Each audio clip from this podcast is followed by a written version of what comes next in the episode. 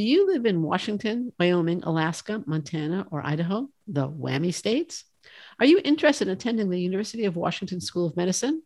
Our guest today, UW's Associate Dean of Admissions, is going to tell you what top ranked UW is looking for. Welcome to Admission Straight Talk, the podcast dedicated to graduate admissions and helping you approach the application process thoughtfully and successfully. Your host is Accepted's founder and world renowned admissions guru, Linda Abraham. At Accepted, our mission is to get you to that unforgettable moment when you read your acceptance email and shout, Yes, I'm in! Confident you'll be attending the perfect program to help you launch the career of your dreams. Welcome to the 451st episode of Mission Straight Talk. Thanks for tuning in. Are you ready to apply to your dream medical schools? Are you competitive at your target programs? Accepted's Med School Admissions Calculator can give you a quick reality check. Just go to accepted.com slash medquiz, complete the quiz, and you'll not only get an assessment, but tips on how to improve your chances of acceptance. Plus, it's all free. Again, take the quiz at accepted.com slash medquiz to obtain your free assessment. Our guest today is Dr. Leanna Muskie, UWSOM's Associate Dean for Admissions. Dr. Muskie graduated from UWSOM in 2000 and received a Native American Center of Excellence certificate for successful completion of the Indian Health Pathway at UW. She did her residency at the Seattle Indian Health Board Clinic through the Swedish Family Medicine Residency Program in Seattle and was chief resident from 2002 to 2003. She has tribal citizenship with the Confederated Salish and Kootenai tribes, the CSKT, in Montana. She worked as a family physician with the CSKT since 2003 and in mm-hmm. 2011 became the medical director for CSKT Tribal Health. She's also taught medical students and physician assistant students for UWSOM for the past 12 years. She assumed the role of Associate Dean in 2018 after serving as Assistant Dean for approximately one year. Dr. Muskie, welcome to Admission Straight Talk. Hi, thank you. Thank you for having me. My pleasure. I'm delighted to speak with you today. Now, today's podcast will have some review on the podcast interview we did roughly three years ago, but not a lot. And we're going to link to that interview from the show notes at accepted.com slash 451. Now, Dr. Muskie, can you give an overview of UW's curriculum, focusing on its more distinctive elements, just as a, as a starter? Yeah, well, um, it's a fairly complex starter. So we had a curriculum revision in 2015 where we really um, embrace the you know sort of idea of clinical experiences early and often um, incorporating that into um, a block style of curriculum taught over three different phases. So we have our first phase which is our foundations phase which is mostly the basic sciences incorporated into sort of a clinical um, experience a way of presenting material. So students get the opportunity to really learn basic science through some traditional lecture format, uh, small group work, but then also are assigned to do um, early clinical experiences with a um, primary care practicum and linking to some mentorship early, as well as learning their clinical skills right at the outset of the uh, start of medical school. So then they're able to sort of take the basic science knowledge and the pathophysiology and apply that to patient care and, and see it in real in, in, in action in real life. So it really helps um, set that foundational knowledge. And then that lasts for roughly 18 to now expanding a little bit longer to closer to 24 months because we're starting our, our year earlier actually coming up um, for the entering class of 2022 um, but that lasts for the, the first part of medical school and then the second phase is our our clerkship phase which is where folks do the traditional clerkships Um, three required. Yeah, it's, it's essentially the third year of clerkships, those core kind of clerkships where it's, you know, the foundational family medicine, um, OBGYN, surgery, internal medicine, psychiatry, um, etc.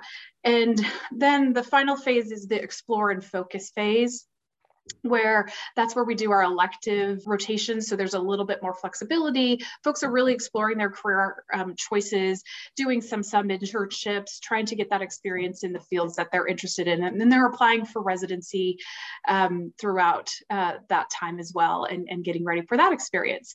Um, interestingly, we also have um, more longitudinal curriculum that's taught throughout, which is um, some of that like more teaching the the art and practice of medicine around um, like definite themes that uh, around give an social, example like social determinants of health and how those weave throughout. So there are different weeks that are sort of kind of paused in between basic sciences or in between the time uh, for for clerkships where there's a focus more on how does health and healthcare impact populations and specific populations. What does that look like? Why does that exist? And, and what are strategies to sort of to address some of those? So those themes happen throughout the the um, curriculum as well so so it's sort of blocked there's the the sort of a vertical thought to the curriculum but there's also sort of this horizontal flow through as you're sort of trying to integrate all of the pieces of medicine into you know sort of your knowledge as you take that into your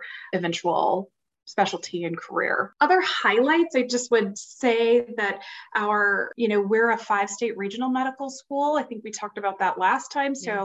We serve five different states. We have six foundation site campuses.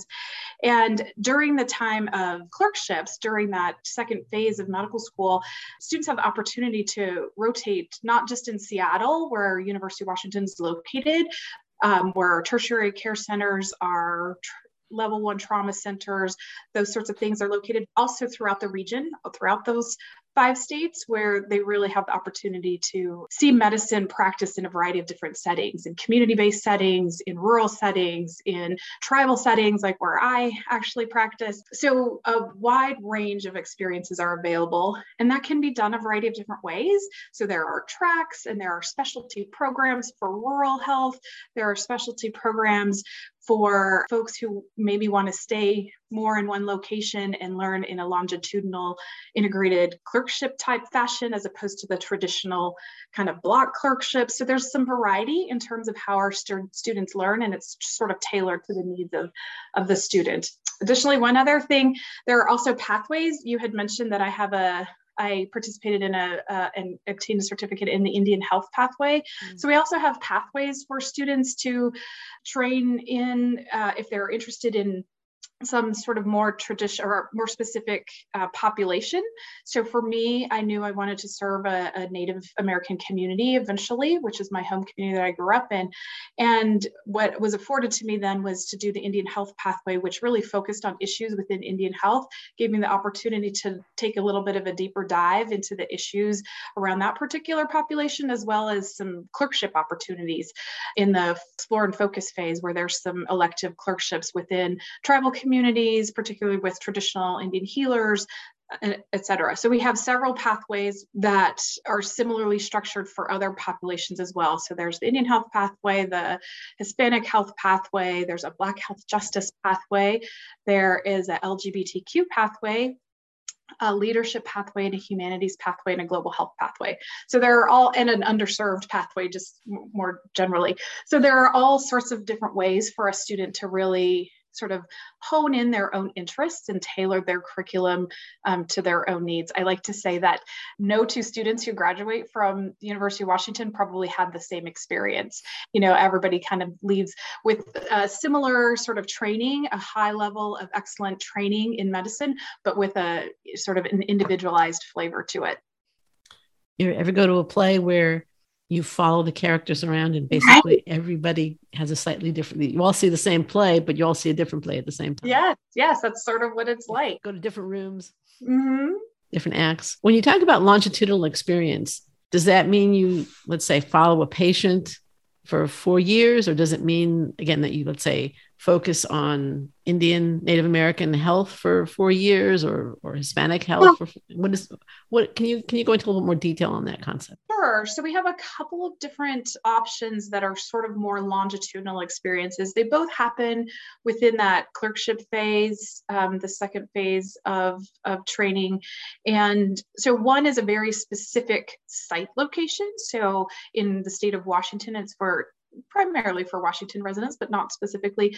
There is a site in a city called Olympia, and students are who are assigned to that site. They do a longitudinal integrated curriculum clerkship, so they're there for almost the entirety of their clerkship experience, and so they do all of the the core clerkships. They'll do their surgery, their internal medicine, their OBGYN, their family medicine in the one specific site one within a group, right? So one day they may be in the family medicine clinic and then the next day they may be in the you know working with the ob and then be on call to catch a baby you know sort of that sort of thing to see medicine. So they're getting all of the experience but it's really sort of how medicine is practiced right? Like so it doesn't just happen you know surgery all condensed to this amount of time et cetera et cetera. So that's one option. The other one is called our RITE program, which is Rural Integrating Training Experience, a WWAMI Rural Integrated Training Experience.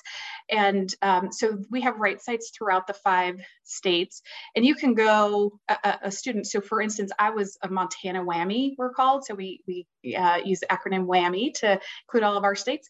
And I would have had the opportunity to come to Montana to a site and live in a small town um, and do the same sort of longitudinal experience where I'm I'm stationed there for six months or eight months of my training and I get all of the exposure to all the different core curriculum experiences, but they may not be in a block fashion. So it's right. just thought of a little bit more longitudinally.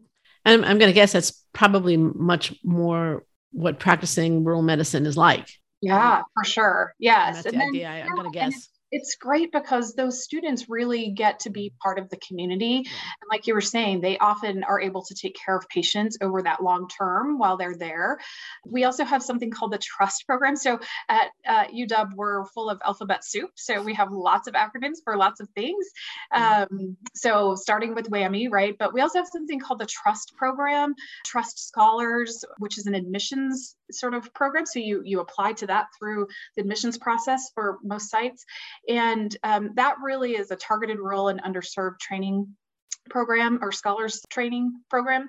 And what that does is it introduces a, a, student to a rural community right at, right as they're admitted to medical school. Actually, they are assigned to a rural community and they do some pre-matriculation. They spend some pre-matriculation time there, get to know some folks, and then periodically throughout even their first year there, they have some opportunity to return to that community. And then they do a RITE. Typically, they do a RITE experience in their trust community and then they're allowed to also do some of their elective time there if it's available as well. And then so that really gives them that longitudinal experience. So when you asked if somebody could follow a patient for their four years there are some trust scholars who have that opportunity. They may meet them when they first arrive and then over the course of that four years of training they they get to interact with some of those same patients in that same community. They also do a um, what's called a RUOP, another acronym, acronym, Rural Underserved Opportunity Program, which is a four week sort of immersion experience where uh, between our first and second years,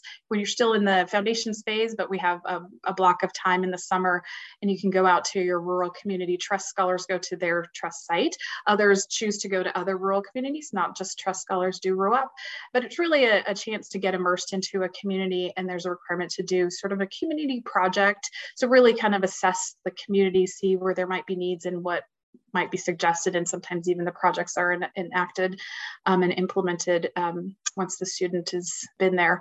So uh, lots of opportunities lots of just different kinds of programmatic and experiential opportunities to enhance that you know curriculum that's that's more basic but everybody has the opportunity to explore different areas that are of interest to them.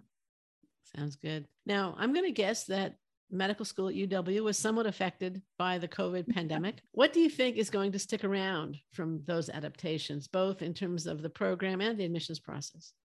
Yeah, great question. And I think that's something that the faculty continually reassesses.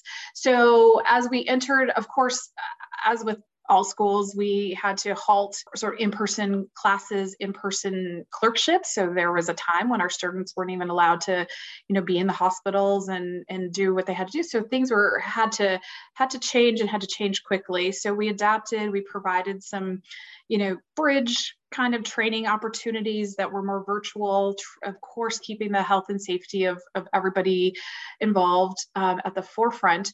And then over time, as the world, you know, continues to shift and change, we also continue to shift and change. So the interesting thing about UW and WWAMI, as I said before, is we're five states, six different institutional campuses. So we're affiliated with six different universities. And you can imagine with that, um, every university and every state has a very different, you know, approach to reacting and responding to the pandemic. So we had to be fairly flexible in terms of how our students were um, being taught and what strategies were employed, whether we're in person or virtual or some sort of hybrid model. So we have a variety of things going on even today across our campuses. Um, but for the most part, we've returned, you know, so much of our content was transitioned to virtual for the, you know, sort of last year's spring, summer, fall. And so I think where we're where we're headed is that we're going to try to keep the parts of that that worked really well in terms of there is some value to, to delivering some content virtually mm. and to affording students who are medical students, but they're also, you know, participants in their own lives. So they have other responsibilities and other priorities, things that they need to do.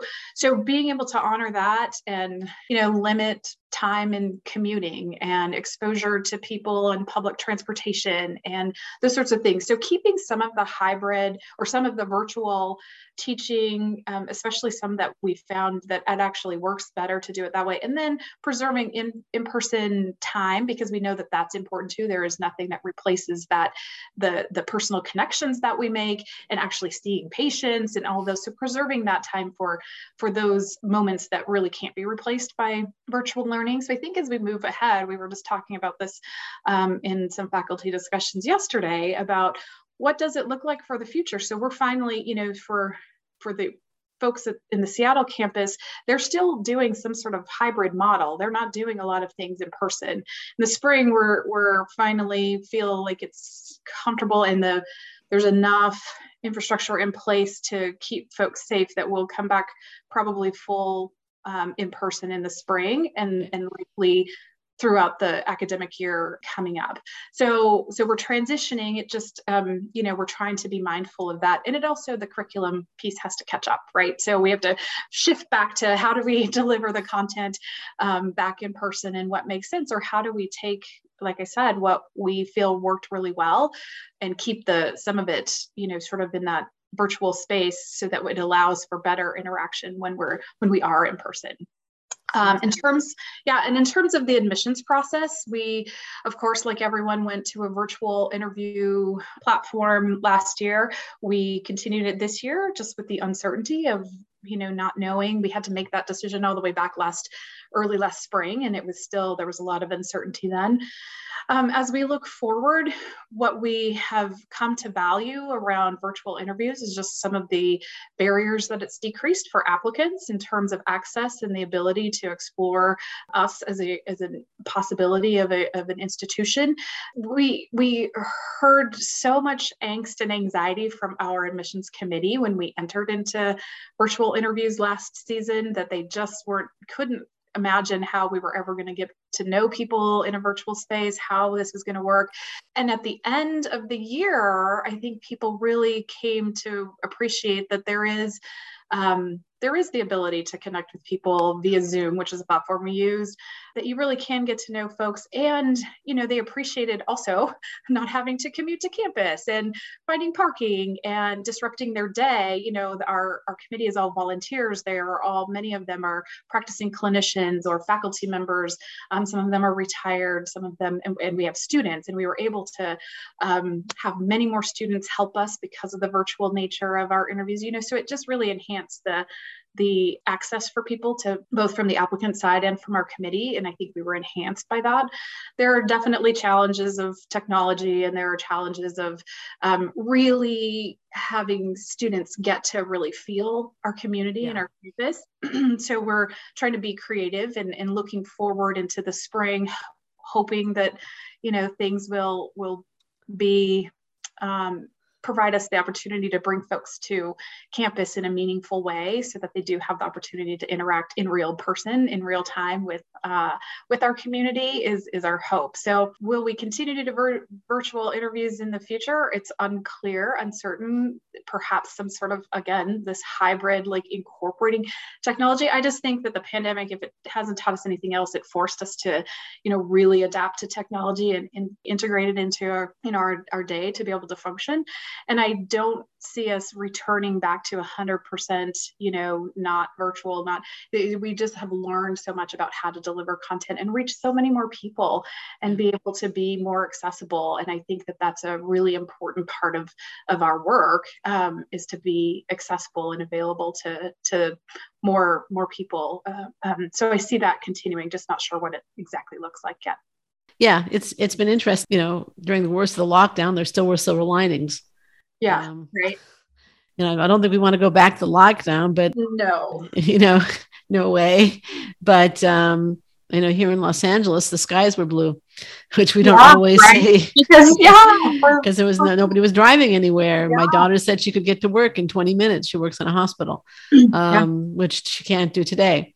So you know, the, there were there were some silver linings. I don't think again anybody wants to go back to it, but every so often somebody will say, you know, it was so nice yeah. Right. Um, yeah. But the but the question remains: What of the good can can be preserved, if you will, or can be incorporated into a more normal day to day life?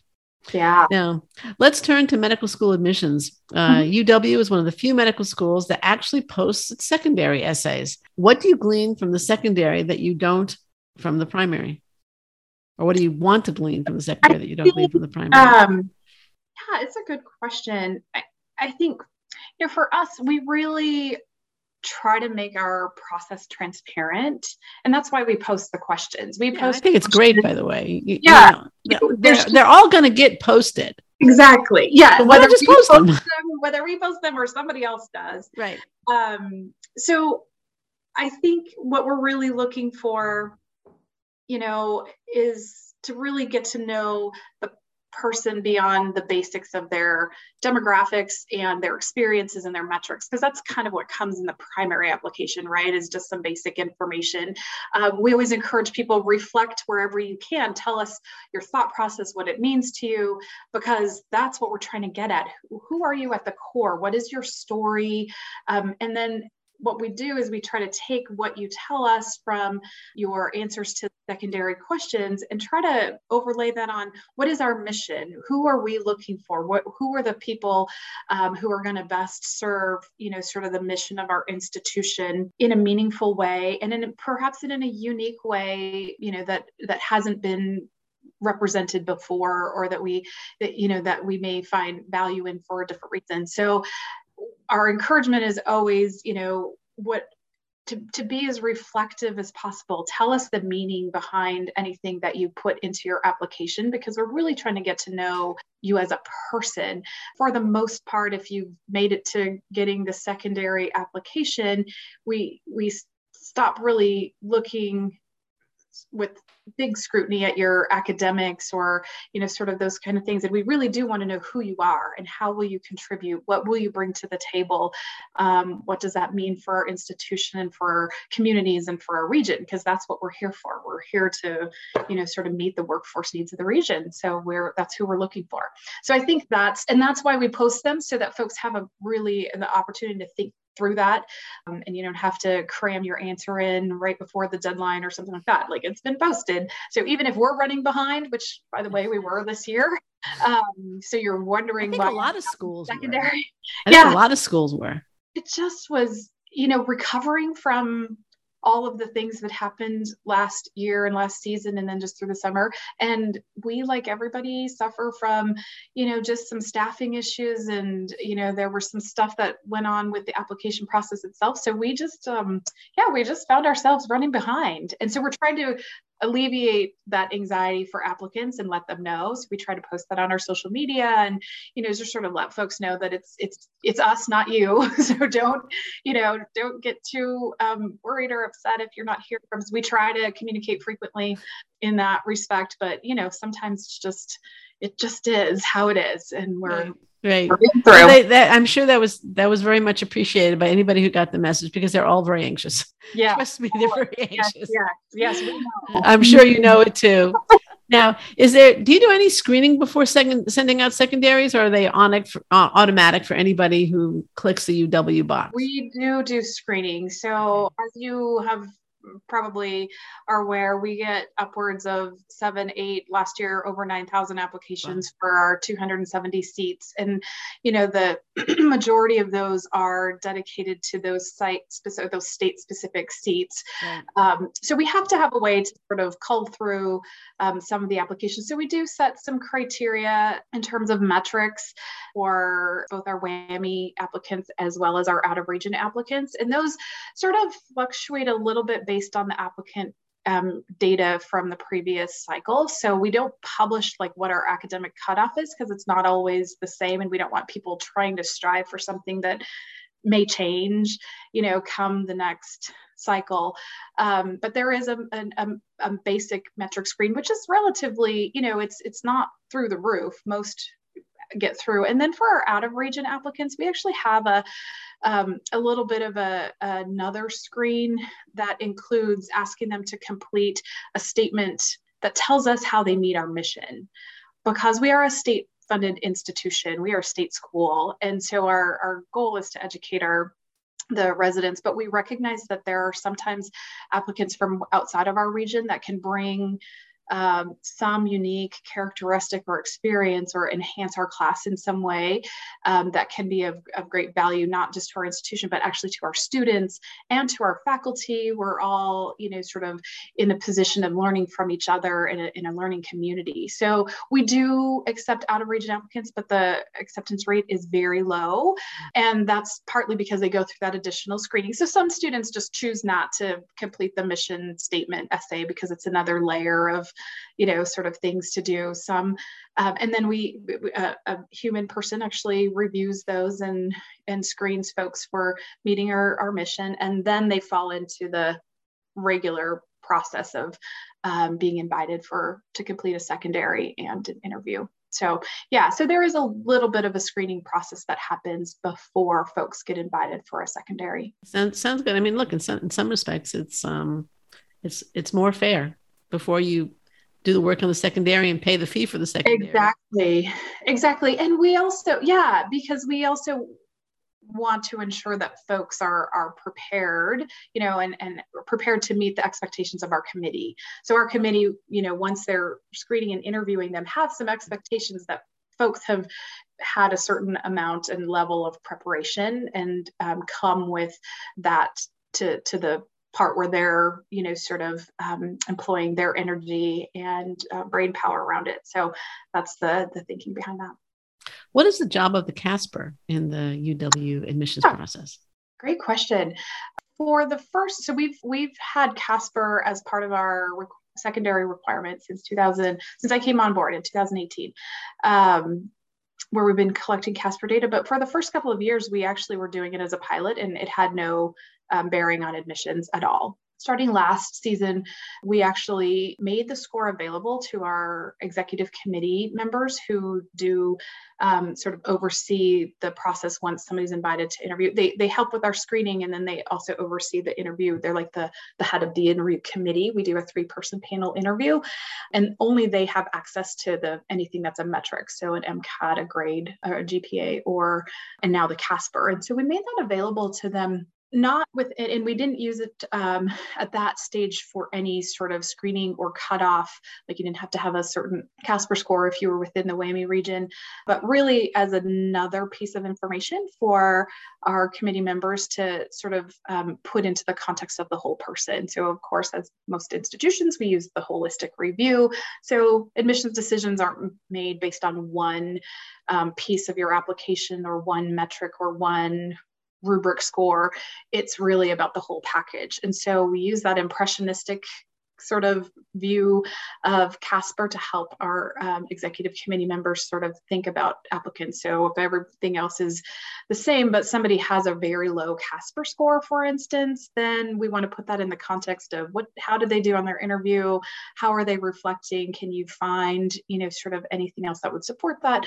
Additionally, you know, if they have a very high Casper score. So, you know, and as you know, it's a situational judgment test. It sort of looks at things that um, perhaps are harder to to to sort out in a brief 30 minute interview or a written application such as you know professionalism ethics uh, communication skills you know sort of those um, softer less, skills. Right? yeah softer skills less less quantifiable skills. Exactly. So um, so that's how we use it in our process. We we did also implement it one other way in this past season in that because we were um, we were anticipating, we, we just have such a complicated process. And for all of these out of region applicants who apply to us, we did have to have another, you know, sort of screening tool. So we did actually implement a screening cutoff for out of region applicants with the Casper score. So if you didn't have above a certain Casper score, then those applicants were screened out as well. But other than out of state or out of WWAMI um, mm-hmm. applicants, the Casper isn't really used until the final decision Correct. Got it. Okay. All right. Now, uh, we talked a little bit about bits and pieces, but can you give like an overall view of the of the process an application goes through from the moment they check that box on on AMCAS? So let's say from from when they get you get the secondary, what what happens? So as I said, we receive primaries, and then those go through sort of the metric screen and the RITE. mission statement re- and or the mission statement review that I talked about. Mm-hmm. Once a secondary is sent, um, then we track that, waiting for it to return. In order for your secondary to be completed, we need that application, but we also need folks to have taken the Casper. So you're not your application doesn't go anywhere until we have your Casper score, um, your MCAT score, uh, your letters of recommendation are part of that, and your residency verification sure. if you're in WWAMI, any of the WWAMI states. Um, so once all of those things are met, then those applications go to our screening committee. So our screening committee is made up of our executive committee as well as some retired executive committee members who are trained to review applications and screen using a rubric. So every application is I, I, like to say has eyeballs on it at least twice. So you're in order to be invited for an interview, you need two positive screens. So some two people to say yes. If you have uh, a person say yes and a person say no, then it goes to a third screen, and that person can make the determination. If you're from one of the a few of the WWAMI um, states that aren't Washington, if you get screened out, there they have an executive committee member that looks just to be sure. Um, so that can get looked at again as well as if you're also in a WWAMI some of the WWAMI states if you're rejected before secondary those actually get reviewed by the executive committee member too just to be sure that we're not missing something because automatic screens can miss things. Sure screeners can miss things if they're not in the mindset of our regional sites who have specific needs, right? So we're trying to meet the needs of various regional sites. And so sometimes uh, our executive committee member might see something in an application that says, you know, this is worth learning more about this person because they may fit this particular need, despite what other people think. So some applications get looked at by four people yeah before an, before a decision is actually made. So we try to be sure that that all of the you know that it's looked at and looked at um, with you know a variety of different perspectives and, ensuring that um, we make the proper decision. So if you're screened in then you are invited to interview. We hold interviews starting in october and they go all the way through the end of february. The seattle site does interviews approximately four to six weeks total. So we do them in week long blocks, start two in October, November, December, and January. Um, starting in November, we start with our regional interviews with Spokane. And then in January and February, we do all of the other sites in week long blocks also. So we're just interviewing constantly throughout you know sort of the winter months. Each WWAMI site does a round of interviews and then they make their decisions and uh, for their cohort so they're we're, we accept folks in their cohort essentially. For the seattle site it's a rolling sort of admissions process. And in spokane it's done over the course of two spokane's a little bit larger cohort in the region. They have 60 seats so we end up doing um, multiple meetings multiple weeks of interviews for them in multiple meetings. So it's kind of rolling in some regards and very cohort specific in um, more of our regional sites. But it, it doesn't seem like like there's this meme out there that if you aren't invited to interview or don't have an interview by Thanksgiving, you're toast. Doesn't yeah. that's true. That is not true for us. It never really has been. Um, partly because we're just our our process is um, fairly labor intensive on our committee part, and so it just takes them some time. Like I said, we got started a little bit late this year, so our screening is a little bit late, and so no news isn't necessarily bad news at this point. Um, our secondary application deadline is actually December first, so it just passed yesterday. So we're still getting secondary applications.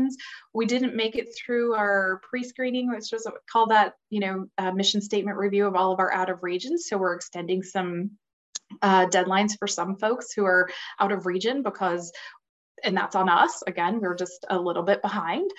Um, but so for us, we try to tell people that it really isn't a, even if even if you turned your application in all the way back in September and you still haven't heard, doesn't necessarily, we will definitely notify every single applicant the status of their of their application. We don't just say, "Oh, it's after you know this date. We're done with you. If you didn't hear from us, too bad." Um, we try to be sure that we're you know communicating frequently, even if it's still like just like you're still under consideration. Give us sure. some just give us a minute we'll get there um, so yeah so we still have interview spots available going forward particularly obviously for the region which we um, purposely schedule in january and february but also for our seattle and spokane sites so all sites are still under consideration so the the but realistically speaking the last interview invitations would be sent out i assume in early february is that correct uh, probably January, mid January. I think okay. would I would suspect would be mid January is our we were sort of you you prompted me with this question and, and we sort of that forced us to look and we are thinking probably if you you should contact us if you haven't heard something by January 15th. Okay, folks, listeners, you hear that. You still can get an interview invitation. Yeah. All right. Okay, good. Thank you for for the detail on that. That was great. Um so all right so so i kind of det- i think create a little bit of a detour in terms of the process. So you now have the secondary, you have the Casper, you have everything. It's been reviewed by four people. I guess eh, decide whether to interview or not interview. You mm-hmm. interview a, a, a, small percentage. I don't have the number off the top of my head, and I didn't write it down. Um, of those who've gone through this process, is the interview make or break? Is it just another piece of information? Um, what happens then? Yeah. Um, so we are we we strive to sort of interview about three people per seat. But you know, last year we had a unprecedented number of applicants, and we did a, a record number of interviews. So we interviewed way more people last year. We interviewed nearly, I think, um, over 800 and some for the just for the Seattle site, and then similarly increased numbers for each of our regional sites. So um, this year we anticipate we won't interview quite that many. I think we'll be back down to our usual somewhere between three and four per per seat. Um, so that's kind of that. And so it works in terms of you get invited for the interview. It's a 30 minute, three person panel interview now done via Zoom. It gets, you know, sort of you, you get all set up um, from our side and it's pretty simple you log into our portal that we have and your interview just happens in the same application portal that you use throughout the whole time um, and so from that interview um, we do use a scoring rubric based on the interview um, there each of the three people sort of score you independently and then they come together to have discussion and, and make some sort of decision. And then that information is taken back to the larger what's called executive committee which is our committee that makes the actual decision on every single application. And those that information is presented and then the larger group makes a decision to accept or reject or to put on the alternate list um, for each cohort. So we do that same process for each of them. It's done the same way for all of the different cohorts. So um, again, we use that holistic review sort of process. So one thing does not determine your entire acceptance or rejection from medical school. So that's why it's brought to the larger committees. So there's a a numeric value that goes to your interview, but your executive committee member who interviews you actually presents that and is able to give the context and more of the detail around that in order to help um, the committee see, you know, sort of that learn that story. Again we try to train our our committee to you know what is the person's story? Who are they? How will they contribute? What is the value that they bring? And how can we assist them in in attaining the goals that they state that they're you know that they're setting for themselves because it needs to fit for everybody right? It needs to fit institutionally but it also needs we need to be able to meet the needs of the student. So that's presented and then decisions are made in terms of of who's coming and who's not coming. So i think that's does that help? Very much very much. Thank you. Is is uw open to updates from applicants? And if so when um, we do not accept updates. So that is because our, our process is so complicated and so many people kind of touch the application throughout, we just are not able to accept any updates. So everything that you need to be in needs to be in by the deadlines. If it's part of your primary, it needs to have come in by October 15th. If it's part of your secondary by December 1st, and then that's it. We also don't accept thank you notes, which I think is helpful for people to know, um, only because it just becomes a little bit of a, a logistical issue of getting them to the right people and in a timely fashion. And um, it also is one more stressor on the applicants that we just, you know, we recognize that there's appreciation of our committee. We just don't feel like it, because some people would do it and some people wouldn't and does that have any influence who knows but we just feel like that's probably so so external information includes or additional information updates includes thank you notes so so save your your postage and your pen and ink and also your email because we we try to discourage that as well. Say your words of gratitude at the end of your interview, and that will suffice. Okay, sounds good. Thank you for that. And even from waitlisted applicants, you do not want updates. Am I correct? Correct, because no other decision will will happen. You we do a ranked, we have a ranked alternate list mm-hmm. for our site. So we accept people in the order that they were ranked. And so it doesn't help to to learn anything additionally. Okay. What are some of the more common mistakes that you see applicants making mm. in approaching UW secondary in particular? So we we've looked at this, and um, I think some of the more common themes that we see uh, from folks who, I mean, so there's a couple of points, right? For where rejection happens. So for folks who are screened out after you know somebody's looking at their application and um, determined not to be invited for interview, a lot of times what we're seeing is that there's not a um, you know the the the story that folks are telling does not convince the reader that they're aware or prepared enough to understand what they're getting into so that's it's that preparation piece around understanding of medicine it can also be just in terms of where they are in their exploration of what does it mean to sort of be in medical school and become a physician.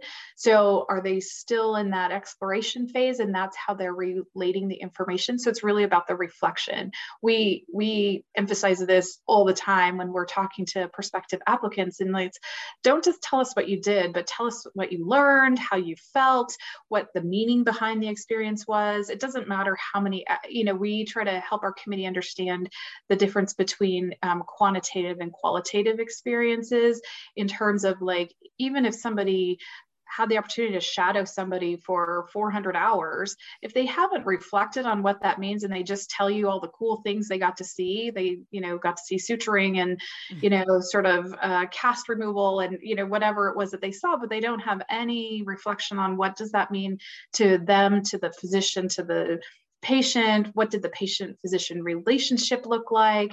How do you see yourself in you know sort of that setting? What attributes do you have that you feel like will make you successful in that regard? If you're not talking about that stuff in your application you're pretty much likely to get screened out in our process because we're really looking for people who are coming knowing what they're getting into. Not the obviously not the details. We don't know, expect you to know the medicine side of it but really um, what is it going to be like for you? Do you recognize the challenges? Do you recognize the rewards? Have you asked doctors or people in healthcare about this, or have you observed it at least? Um, so that's probably the biggest reason people get screened out, you know, and not get invited for interview also just if it, it, does have to do with your experiences and how you sort of meet our mission we're looking for service minded individuals. So if you haven't spent a lot of time being of service to to others in some capacity um, we we worry that when you get into the position of being a medical student and or a physician and recognize how much of yourself you you do give and um, the, the requirement of service of being of service. Um, if you haven't done that before you get to med school that will be a hard transition. So we want you to have demonstrated that. And it can be anything. It, we don't we don't think that this is the recipe for a successful medical student like do x y z and you're in. It really is like what is meaningful to you? Be intentional about your experiences in terms of what is your passion? What gets you up in the morning? What are you excited or interested in, or what devastates you? What makes you angry? And what do you want to see changed? And how have you approached that? Um, have you turned your anger into something positive? Exactly. Approach that somehow in your life and then tell us about it. Describe it to us. Tell us what that means. So, all of those things, it really has to, th- those are the things we're looking for in terms of preparation. And then, you know, sort of if you're invited to interview and then you still you know sort of aren't selected. The the variety of things often it's um you know some of it is is again in your responses around how you think about things or how you maybe haven't thought about things yet. So a level of maturity a level of understanding who you are as a person who you are um, what is your you know sort of story your journey how can you um, help us see how that fits into our institution and um, for you going forward what do you see. So i think a lot of times that's what happens to folks. And it's it's hard. Interviews are high stakes. They're super anxiety provoking. We recognize that. Our committee is trained to try to see past you know, oh wow, that person was super nervous. We could tell, which it's it's a little bit harder to tell now in a virtual setting how but sometimes nerves you can't see their knees through. knocking right right you can't see them trembling you can't it's not as easy to see the red blotchiness that people sometimes get or um, those sorts of things but it really then is more imperative that the content of your answers and the security with which you deliver those because i think that's the other piece that um, I've heard back from some committee members and I've seen myself folks trying to give us the answer they think we want to hear as opposed to having a genuine sort of response because you've thought of these things before and because you have the understanding and the preparedness and the knowledge. So again being intentional and speaking your truth around whatever the question might be. Um, and even if it's a question you don't know, like we would rather hear you say, well, gosh, you know, I don't know that or I haven't experienced that, but here's what I might think about in terms of wanting to get to know more about that. Something like that. That's a mature answer as opposed to the, you know, our committee is pretty good about sniffing out the the baloney, the stuff that just doesn't really quite add up all the way. So yeah. um, there, we're looking for the that level of of being eh, your your genuine self and bringing that up to the table. That was a fantastic answer. Thank you. Thanks. I sometimes like to tell applicants, you know, when you answer a question, you have to you also have to say why is this important enough to include in your application. Yes, right? for sure. So, so you're you're I mean you went into much more detail than my very general suggestion, but in terms of what it you know what motivated you to do X, what what did you feel mm-hmm. about it? What were the results?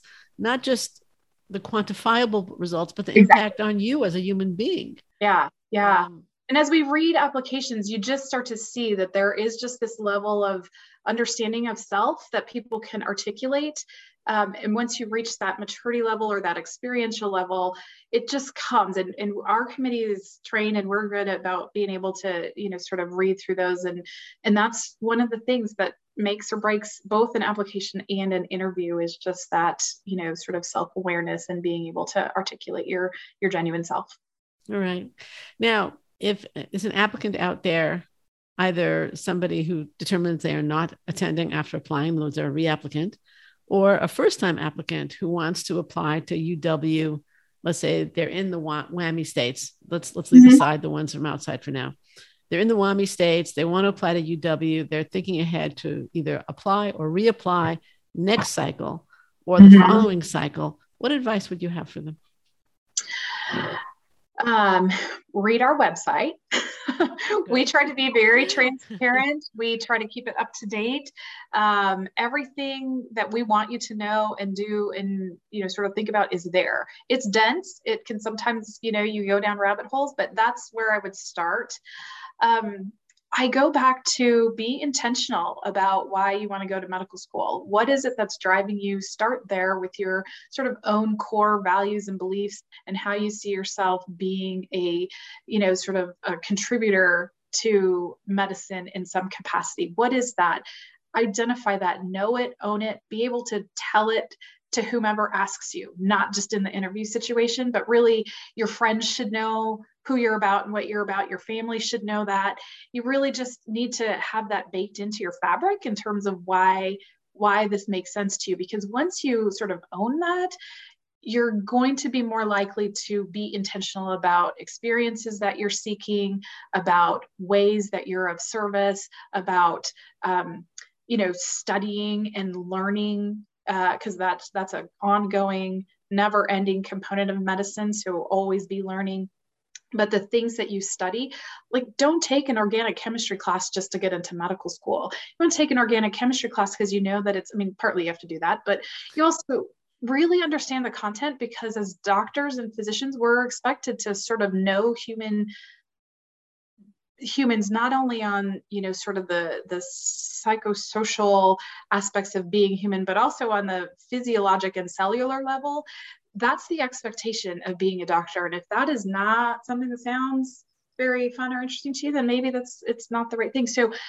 being intentional like like understanding your motivation and then intentionally seeking opportunities and experiences not because you're checking a box or ha- want to have something to put on your cv or your um, med school application but really because it makes sense because when you do it when that approach happens and we meet those people, it's so fun because they light up and they can tell you their story and their passion and they make you excited about the prospect of them being a physician and contributing to medicine, and we see that.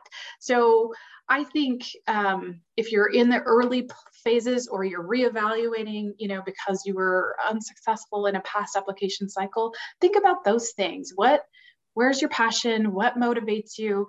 And then build upon that. There are some things, and like I said, our website will tell you you need to do this and this and this, and you know have these prerequisites and and so forth and so so on. But at the same time, do it because it's something that you're excited about and that you're really interested in, not because eventually you want to be a doctor and these are just the hoops you need to jump through to get there. Um, you might want to check that if that's your approach because that may that may make it much harder for you in the long run. Wonderful advice. Thank you so much. Mm-hmm. Dr. Muskie, I think we're out of time. It's been an absolute pleasure speaking to you again. I want to thank you so much for joining me today. Where can listeners learn more about UW's School of Medicine? Well, like I said, we have a website that's very um, has a lot of information. So you could go to uwmedicine.org and then click on the School of Medicine, and there's an admissions page, and it'll take you all the way through um, that journey. I would also say you can find us on um, Instagram and Facebook uh, if you just search for UW School of Medicine admissions. So we try to post anything that we're updating about the current cycle. We try to keep folks updated um, on those social media sites as well. Okay, great. We'll include links in the show notes at accepted.com slash 451 to the, the University of Washington School of Medicine, as well as to other resources that may be helpful to, to listeners. Listener, thank you too for joining us for this, our 451st episode. If you find the show worthwhile, please subscribe. Make sure you don't miss any future shows, be they with deans, admissions directors, professors, current students, test prep pros, or alumni doing great things. And finally, a quick reminder don't miss the med school admissions quiz. Find out if you're really ready to apply and able to take advantage of the wonderful advice Dr. Muskie has given today, as well as competitive at your target schools. Take the quiz at accepted.com slash medquiz today. Again, that URL is accepted.com slash medquiz. This is Admission Straight Talk produced by Accepted, and I am your host, Linda Abraham. I'll talk to you again next week.